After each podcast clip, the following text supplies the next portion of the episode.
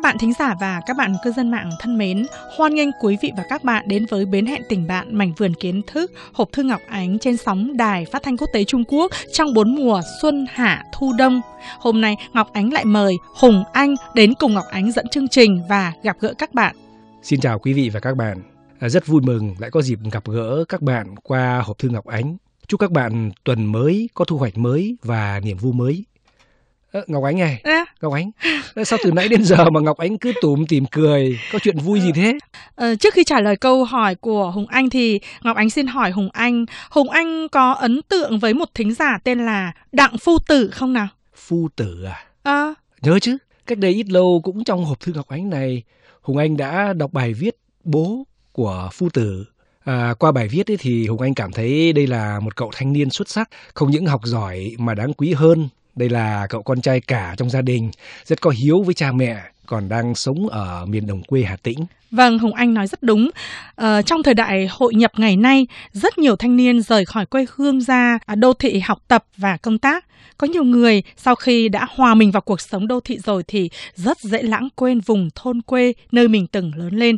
Cho nên sau quá trình theo dõi trang riêng của phu tử trên Facebook, Ngọc Ánh đã phát hiện đây là một thanh niên Việt Nam có chí tiến thủ, giàu tình cảm đối với đất nước, quê hương, giàu lòng hiếu thảo đối với ông bà cha mẹ, đáng để chia sẻ với nhiều bạn trẻ cùng lứa phải vậy không Hùng Anh? Được biết thì sức khỏe của mẹ phu tử gần đây bị yếu, không biết bây giờ khỏi chưa nhỉ?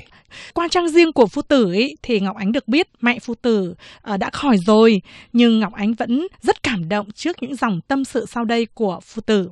Phu tử viết Cháu chẳng biết nói gì để bày tỏ lòng cảm ơn của mình đối với cô và tập thể gia đình Đài Phát thanh Quốc tế Trung Quốc.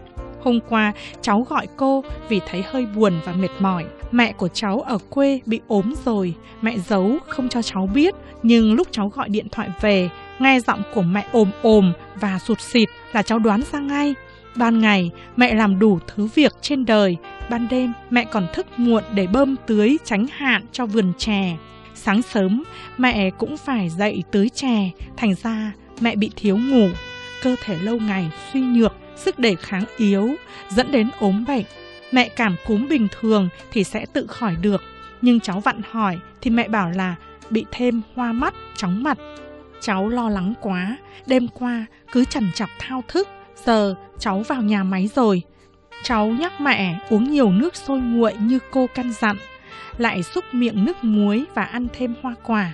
Nhưng cháu không tin là mẹ sẽ nghe, vì mẹ cháu có lúc nào quan tâm chăm lo cho bản thân mình đâu. Mẹ lo lắng cho gia đình, cho con cái đến bạc cả tóc, dù mới chưa đầy 50 tuổi. Mẹ bảo là mẹ sẽ ăn nhiều cơm để mau khỏi. Mẹ bảo cháu không phải lo, bao nhiêu việc nhà vẫn trên tay mẹ đều đặn, đầy đủ. Nghĩ tới cảnh mẹ bưng tô cơm ngồi nhai trệu chạo mà cháu muốn ứa nước mắt thương mẹ vô cùng mà hiện tại thì cháu vẫn chưa thể giúp gì nhiều cho gia đình được. Cháu ngồi đây làm việc mà rất nóng lòng hướng về mẹ, về nhà. Cháu phải quyết tâm phấn đấu hơn nữa đây. Cháu cảm ơn cô Ngọc Ánh đã luôn sát cánh và động viên khích lệ cháu rất nhiều. Chúc cô có một ngày làm việc hiệu quả. Giữ gìn sức khỏe cô nhé cháu cầu mong mẹ của cháu ở quê nhà sẽ sớm bình phục.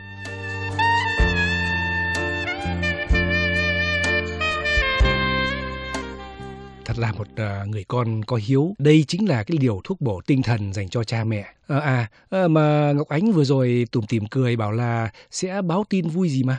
Đó là tin vui. Phu tử báo cho Ngọc Ánh biết rằng đã nhận được chiếc đài bán dẫn hiển thị bằng chữ số của Đài Phát thanh Quốc tế Trung Quốc do Ngọc Ánh gửi tặng mà. À, xin chia vui với phu tử nhé. À, à. Đây đúng là một tin vui. Vì quà tặng gửi bằng chuyển phát nhanh chỉ một tuần là đến đích an toàn không bị hỏng rách gì.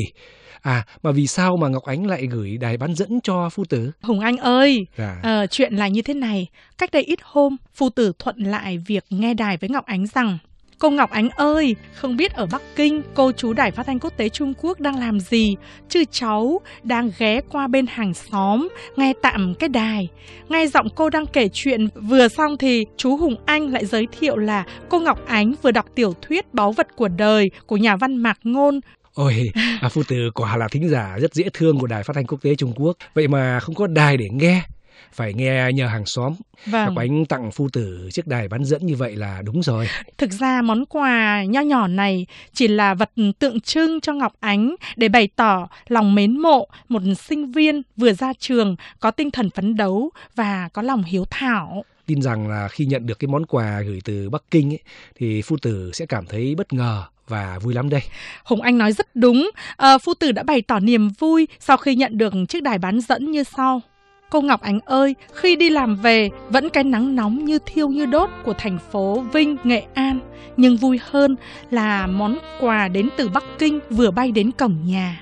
Cầm gói bưu phẩm trên tay, thấy vui và hạnh phúc vô vàn cảm ơn đại gia đình Đài Phát thanh Quốc tế Trung Quốc, cảm ơn Hộp Thư Ngọc Ánh và chú Hùng Anh cùng tập thể biên tập viên, phát thanh viên Ban Tiếng Việt Nam rất nhiều về những tình cảm nồng hậu như vậy. Cô Ngọc Ánh ơi, cháu đã nhận được đài rồi. Bố, mẹ và em gái cháu vui lắm. Cả nhà gửi lời cảm ơn và chúc sức khỏe tới cô, chú Hùng Anh và toàn thể đại gia đình Đài Phát thanh Quốc tế Trung Quốc. À, Hùng Anh ơi, gì đã? Sau khi nhận được món quà nhỏ này thì Đặng Phu Tử đã viết câu chuyện chiếc đài bán dẫn nho nhỏ. Vậy thì bây giờ Ngọc Anh xin mời Hùng Anh đọc bài viết này để chia sẻ với các bạn thính giả và các bạn cư dân mạng nhé. Tôi là một chiếc đài màn hình hiển thị bằng số được ra đời nhờ nhãn hiệu Hexun tại Thâm Quyến. Tôi đã vượt cả ngàn cây số dọc theo đường chim bay để đến với mái nhà nhỏ bé nơi vùng thị trấn nghèo này, thị trấn Cẩm Xuyên, Hà Tĩnh.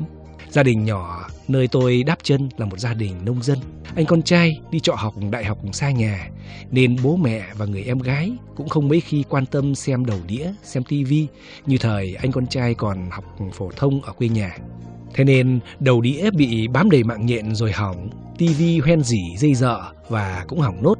Mâm cơm gia đình mỗi tối âm thầm lặng lẽ tiếng thở dài nhớ con của bố mẹ. Tôi đến với gia đình khi cũng vừa có tin vui gõ cửa một chú bê con chào đời một ngày trước. Anh con trai rất phấn chấn, cả gia đình đều hồ hởi, nói cười vui vẻ. Tôi nằm gọn trong bàn tay của bố, tôi được kéo dài cái anten, chọn kênh, tôi phát ra những âm thanh vui tai. Tôi thấy mọi người thích thú quây quần xung quanh tôi.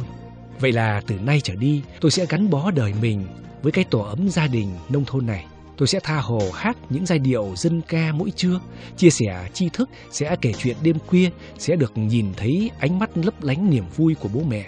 Tôi sẽ mang niềm vui con trẻ của anh con trai về cùng bố mẹ, vui sống cùng bố mẹ. Tôi đã bắt đầu một chặng đường đời mới và tự gọi tên cho mình là chiếc đài lão nông